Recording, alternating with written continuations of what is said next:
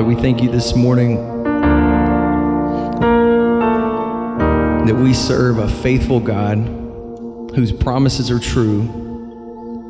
And God, that we can stand on those promises knowing that when you've spoken it, God, that you mean it, you're going to come through. It may not always look like it in our timing, but Father, as a people, we look to you. We look to our God and say, we trust your timing. I pray over each one that's here. God, I don't know who's going through what this morning, but if they're in a situation, God, where they're waiting on that promise, Father, I pray that you would just let us rely on you, learn to look to you, and trust your timing in every situation. Lord, we thank you. We thank you for your faithfulness. And we thank you this morning mostly for Jesus, and we thank you for the cross. We love you so much, and we ask these things in Jesus' name. Amen. We've been going through 1st and 2nd Samuel, looking at the life of David, learning lessons about David.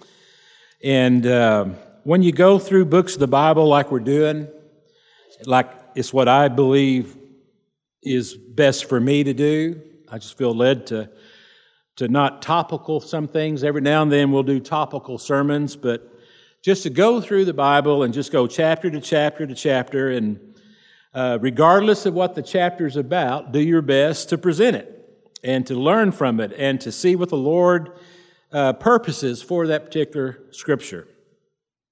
Now, by doing that, obviously, there are some chapters in the Bible, some verses in the Bible that are hard to put into sermon form. They're hard to preach. I, I don't know how many times says, Lord, help me not to be real boring this week. Uh, but to find something that you want to say and how to say it that will bring a little more spiritual growth, spiritual awareness of God's presence. And, and then uh, there are some chapters that if we were topically talking through, uh, you would skip over, or at least you would be tempted to skip over. And 2 Samuel chapter 13 is one of those chapters.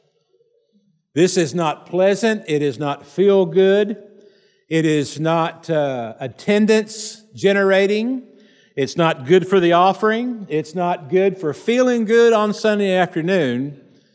But the lessons that are here are extremely important and beneficial, and to be honest with you, could possibly save a family, could possibly save a life from ruin.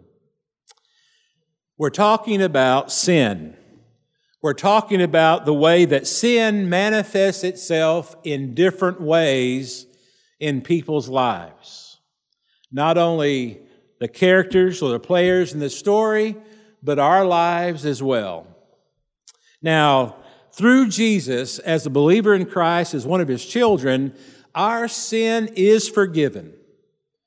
Our sin is not counted against us. It is wiped away. Because our belief in Jesus, we are, we are credited as right with God. Okay? Now, the curse or the hold that sin has over us is broken with Christ. His blood breaks the chain, the hold that sin has on us, and that means that there is potential for us to live free of controlling powers, sinful powers over us. That's the way that is, okay? Now, although we're forgiven of sin, although the power or the chains of sin are broken over us, uh, sin is not held against us. Uh, perfection, a sinless life, is unattainable. It is not part of the falling nature. The scripture says that. Paul lets us know that. Jesus lets us know that. We must, through faith, through spiritual discipline, through yielding, through obedience, through disciplining ourselves, through exercising spiritually, like Paul talked about, the boxer boxes to pretend, I mean, to, to, to practice. He practices, he practices. We must live in such a way that we do not allow sin any longer to make ruin of us. In other words, we have got to be careful with the sin. Even though we're in Christ, we still have that flesh that we all struggle with. We struggle with the things of this world. There's going to be ongoing struggle. And the Christian life is not perfection. It's not holy uh, uh, perfection, but it is definitely holy direction. There is a change of life. We do grow in Christ. And as time goes on, we do become more and more and more like Jesus. But we've got to all be careful about sin. Sin will destroy us. Jesus said that he came to give life, and he said Satan, on the other hand, has come to destroy life. He has come to kill, steal, and destroy. And that's in context to life. Sin will indeed destroy a family. Sin will indeed destroy a person. They're, they may even still be in Christ, secure in faith in Christ, yet their life is a mess. And it's a mess because of the choices that are made, and sin is allowed to flourish in them. And it's not subdued, it's not put in place, it's not yielded from, it's not resisted. And sin can take over. And that's what we learn today. We learn the power of sin we learn what happens when people are careless and complacent about sin. Okay? Now, 2 Samuel chapter 13. Now, David's son Absalom had a beautiful sister named Tamar. And Amnon, her half brother, fell desperately in love with her. We had an acquaintance in, at home in San Angelo through the years and he's now gone. And his family was, uh, I would say, harmonious, working together. Sure, nothing perfect, no, but but a few problems here and there, but nothing major. And later in life, the son uh, married his first cousin, and that family fell apart. There was bitterness, resentment, host- hostility, anger, between the dad and the son, between the mom and the dad, and the mom and the son. They just could not get over the fact that first cousins were married because first cousins don't marry. And all the relationships in that family were damaged and broken and very, very painful many, many years of the, of the family being broken and splintered. Here you got Amnon obsessing, lusting over his half sister Tamar. Now, Amnon, it says in verse 3, had a very crafty friend, his cousin Jonadab. Remember that crafty. He was the son of David's brother Shemaiah. One day, Jonadab said to Amnon, What's the trouble? Why should the son of a king look so dejected morning after morning? So Amnon told him, I am in love with Tamar, my brother Absalom's sister. Well, Jonadab said, I'll tell you what to do. Now, be careful when anybody says to you, Oh, I'll tell you what to do. Man, be careful of those folks, especially if they're really crafty. Be careful who you listen to is one of the good, great lessons here in this story. Here's Jonadab's story. Now, to be able to communicate this story to the prince, Amnon, the firstborn of David, the first son of David, the rightful heir to the throne, a man that is just David's life away from being the most powerful man in Israel.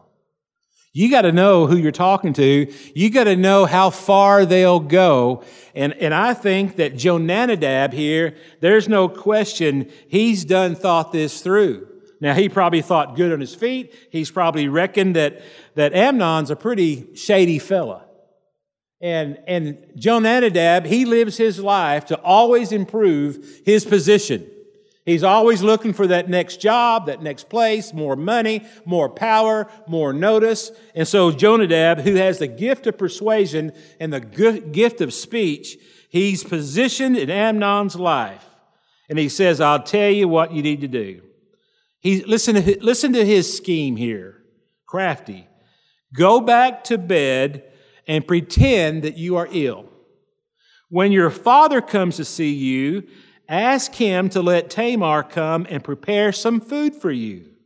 Tell him you'll feel better if she prepares it as you watch and, and feeds you with her own hands. So Amon, Amnon lay down and pretended to be sick. And when the king came to see him, Amnon asked, Please let my sister Tamar come and cook my favorite dish. Then I can eat it from her own hands. So David agreed. Now, it's easy for me to be hard on David. You agreed to that, David? Did it, didn't that, did that seem really foolish to you? That your grown son is acting like a little child and he's got to have his favorite dish? What do you think it was? Bacon and eggs, pancakes, steak, baked potato. What do you think it was? Mullet stew? Maybe it was mullet stew. Maybe it was mincemeat for all the English folks. Shepherd's pie. Woo! David goes along with this stupid idea. I mean, what David ought to have said and what it should have gone, Amnon, get up and take care of yourself. Are you a little boy? My stars. You're laying in bed like a little kid and, and you want your sister to come take care of you. Just get up and eat some, some peanut butter and crackers and get on with it. I don't got time for this. But oh no, David, he just agreed to it. And so Tamar arrived at Amnon's house. She went to the place where he was lying down so he could watch her mix some dough. Then she baked his favorite dish for him, probably raisin or date cake. But when she set the serving tray before him, he refused to eat. Everyone get out of here, Amnon told his servants, so they all left. Then he said to Tamar, Now bring the food into my bedroom and feed it to me here. So Tamar took his favorite dish to him, but as she was feeding him, he grabbed her and demanded, Come to bed with me, my darling sister. No, my brother, she cried. Don't be foolish. Don't do this to me. Such wicked things are not done in Israel. Where could I go in my shame? And you would be called one of the greatest fools in Israel. She's given him all she's got. She's reasoning with him. I'm sure that she's saying everything that she can think of to get his attention. Please, she finally says, just speak to the king about it and he will let you marry me. Probably wouldn't have. But obviously, she's using all she can, and that was probably the bottom of the barrel. Now, she says, Don't be foolish. Don't do this to me. Such wicked things are not done in Israel, but such wicked things should not be done anywhere. And so that's some pretty good common sense. That's reasonable. Where could I go in my shame? So she sees that this sin is not getting his attention, so maybe her humanity maybe her soul, maybe her heart, maybe her being, maybe her being his sister will get his attention. And she says, Where will I go in my shame? And you would be called. So obviously that didn't work to draw attention to him. He says, And you would be called one of the greatest fools in Israel. And so she puts it back on him. And by the way, all right, if your mind's made up, talk to the king and maybe he'll let us marry. He'll break all the rules for us. But Amnon wouldn't listen to her, and since he was stronger than she was, he raped her. Then suddenly, Amnon's love turned to hate. Oh man, that still goes on today, doesn't it? Man, a boy's wooing that girl. If you'll love me, you'll sleep with me. I love you. Buys her things, does things for her, woos her, talks about, you know, you need to show how much you love me. I just don't know if I can stay with you unless, you know, we have sex. And she gets weaker and weaker and weaker. And she says, No, I, I, don't want to do that. I think that's wrong. That's not the kind of life I want to live. But then she begins to think she's going to lose him. She begins to think that if she doesn't have sex with him, he's going to move on with someone that will. Now, now, ladies, if you get in that situation, let him move on to somebody that will. Let him go. And when he goes, call me and I'll kick him in the you know where and we'll be done with it because he's not a man.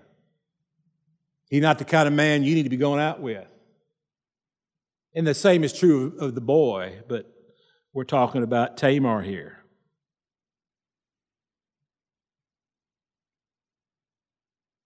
And as soon as he has, he's finished with her, he's done with her. That's what sin does. That's really what sin does. Sin will lie to him. I believe Amnon was lied to by his flesh, by his lust, by his craving for Tamar. And as soon as the act is committed, he can't stand the sight of her.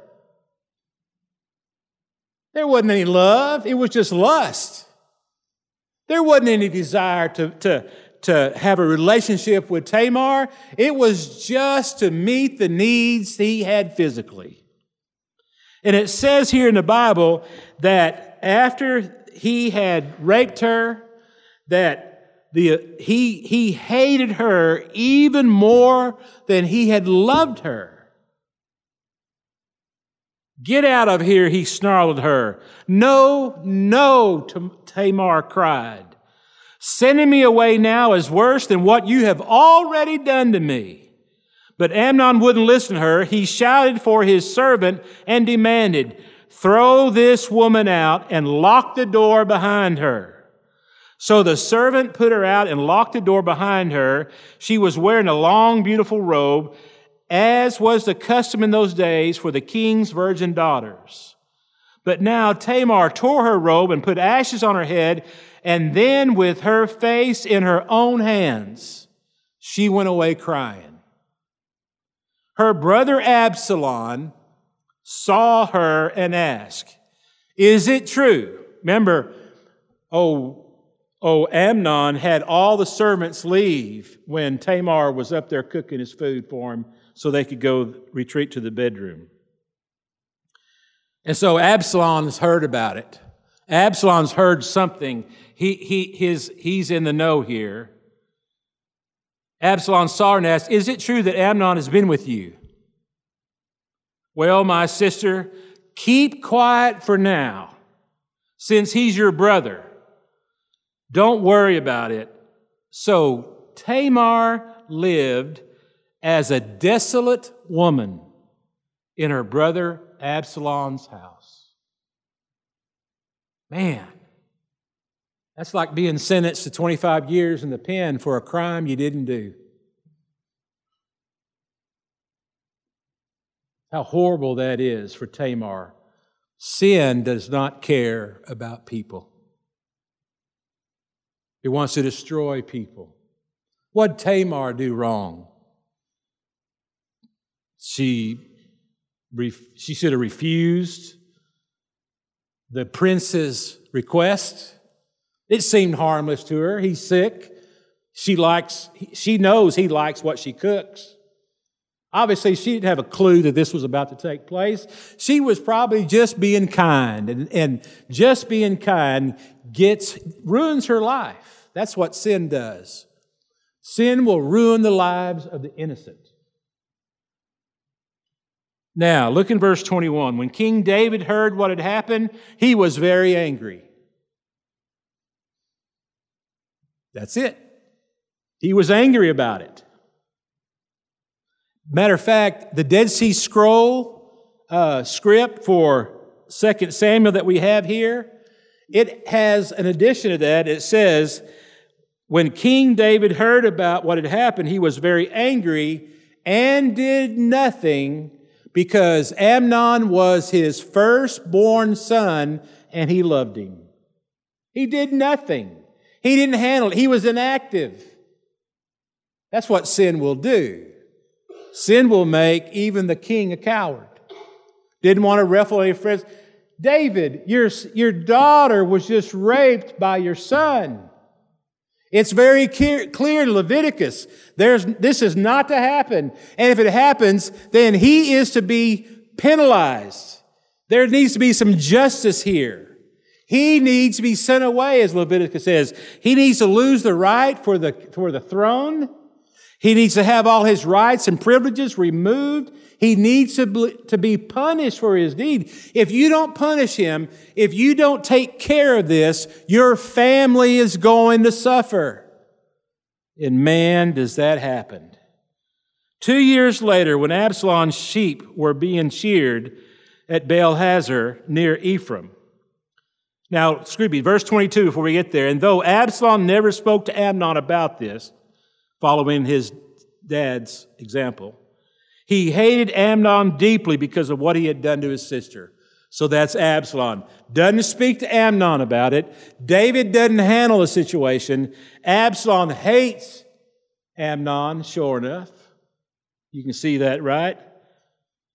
Two years later, when Absalom's sheep were being sheared at Baal Hazor near Ephraim, Absalom invited all the king's sons to come to the feast. He went to the king and said, My sheep shearers are now at work. Would the king and his servants please come to celebrate this occasion with me? The king replied, No, my son. If we all came, we would be much of a burden for you. Absalom pressed him, but the king would not come, though he, though he gave Absalom his blessing.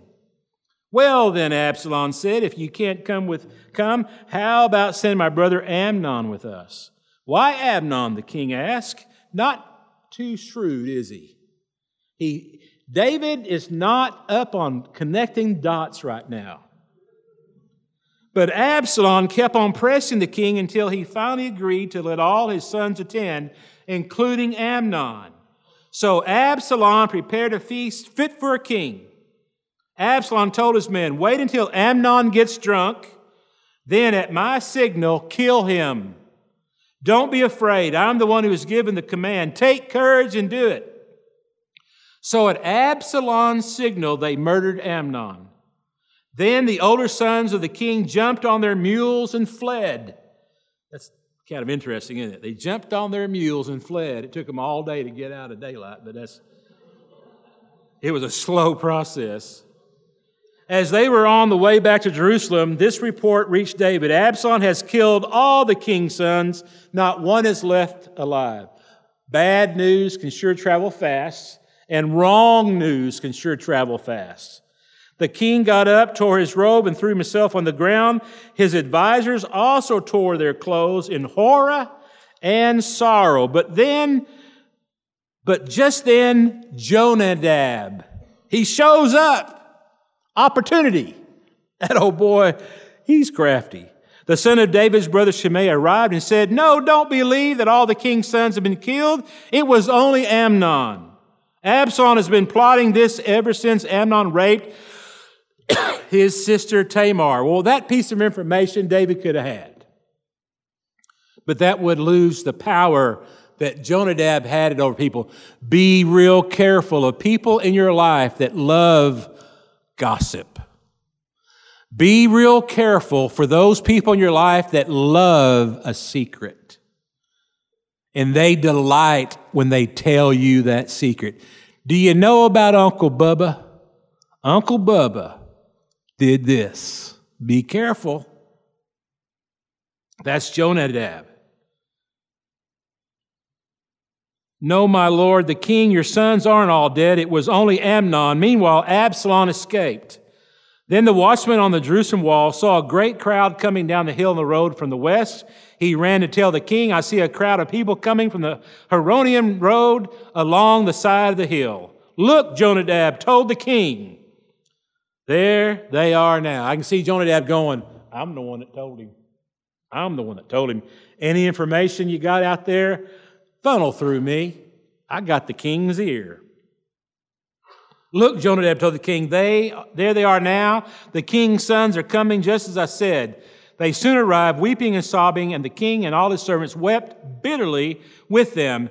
And David mourned many days for his son Amnon. Absalom fled to his grandfather Talmai, son of Ammihud, the king of Geshur. He stayed there in Geshur in, for three years, and King David now reconciled to Amnon's death longed to be reunited with his son Absalom. All right. Took a long time to get through all that. You got the story down. There's five players Amnon, Jonadab, David, Absalom, and Tamar. Amnon, the sin in his life, selfishness. He was a selfish, selfish man, only concerned with his own needs. Be careful of selfishness. Lust. Out of control with lust. It said that he was obsessed with her. Be careful with lust. Avoid all things that pertain to lust. Be careful because lust will control you. He saw Tamar as an object and not a person. That's what sin will do. Sin caused him not to listen to reason, not to listen to common sense, and not to be open to the word of the Lord. Be real careful when you have this thought. I know what the Bible says, but you know, I'm going to live my life. Oh, be careful. You're playing with fire. You don't have any idea what that sin might potentially lead to in your life. And there's no question, he didn't respect no. He didn't respect Tamar, so he didn't respect no. He didn't listen to no. The Me Too movement that's been talked about a lot the last year or so, it's, it's been, been, been around a long time. Absalom did not listen to no. And one of the results of sin in your life is you will not respect no. You will not respect the other person. And that's Amnon. Jonadab, crafty, skilled, didn't use his talent for good, rather, used his talent for evil. Can you imagine what Jonadab could have done, could have been? The kind of influence he could have had? He was given a gift. He could persuade, he could communicate the gift of the tongue but he used it for evil. Be careful. Be careful about those who know how to push the right buttons in you. Be careful you don't allow toxic people to control you. Be careful. Satan wants to use them to ruin our life. There's David. Now, David did get angry, but he didn't do anything. He's the dad. He's the king. He's the patron of the family. David needed to step up and say, wait a minute. This is not tolerated in our family. We do not allow this kind of injustice to happen. But he didn't do it. He didn't do it. It says because Amnon, you know, he's that prize prince, going to be the king. He loved him. What about Tamar, David? Talking about, you know, favoring one over another, favoring the son over the daughter. He didn't do anything. Absalom. The lesson from Absalom is this if you let hatred fester in you, it will become uncontrollable. It will become uncontrollable. Now, you may be justified in what someone's done to you, but you're not justified in hating them. Do you know that? Now, it is clear to me in the scripture that one of the reasons why we are commanded not to ha- hold grudges, not to be unforgiving, not to, to uh, plot revenge, not want to get ahead, not wanting to get even with people, is because we can't handle it. It will destroy us. Now, someone may have wronged you, and in the court of law, you may be able to explain the wrong or the injustice that was done to you, but the hate that comes along with that, you, you know, you, you can't handle that. So you may need to square away with some disagreement and injustice, but guard yourself against the hate because it's not good for you and it's not good for other relationships in your life. You can hate one person and that'll impact your relationship with your family. It will sour you. It will make you bitter. It will make you cynical. It will make you resent people. And a reminder and other people about that person you hate, it will reach up and knock you in the head. Absalom did not deal with Amnon. Now, David should have made it possible for him to deal with Amnon, but David didn't follow through, and so Absalom doesn't follow through and do the right thing and talk to Amnon and talk about this situation and make sure that Tamar is rescued from the, the life of being desolated, isolated from everyone. No, Absalom allowed hate to fester, and it ended up in murder. And then there's Tamar. She's just the victim of other people's sin. She's abandoned. She's thrown away. And sin does that to victims of sin. She's defiled. She's deemed as worthless. She's deemed as socially outcast. That's what sin does. Sin always exalts the wrong people. Sin always exalts the wrong things. And Tamar is the victim here. This story clearly tells us, and the stories in the Bible have purposes, and they're for our benefit. Some encourage faith, some encourage love, some encourage uh, how we need to operate in life, and some stories are to warn us. And Second Samuel is to warn us about the power of sin in our life. Amnon selfish. Jonadab, crafty, but he used it for evil. David didn't handle business, didn't man up. Absalom, he let the hatred build. And I think the person in this story that shows us our great need for Jesus and our great need for the gospel and our great need for love and mercy and forgiveness and his sacrifice on the cross is Tamar. I, I, just want someone to go sit in that room with her and say, Tamar, it wasn't your fault. Tamar, you are not bruised. You are not ugly. You are not discarded.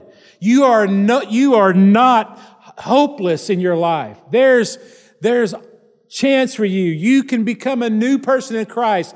God sees you differently. Rise up. Face your, your, your, your judgmental people here.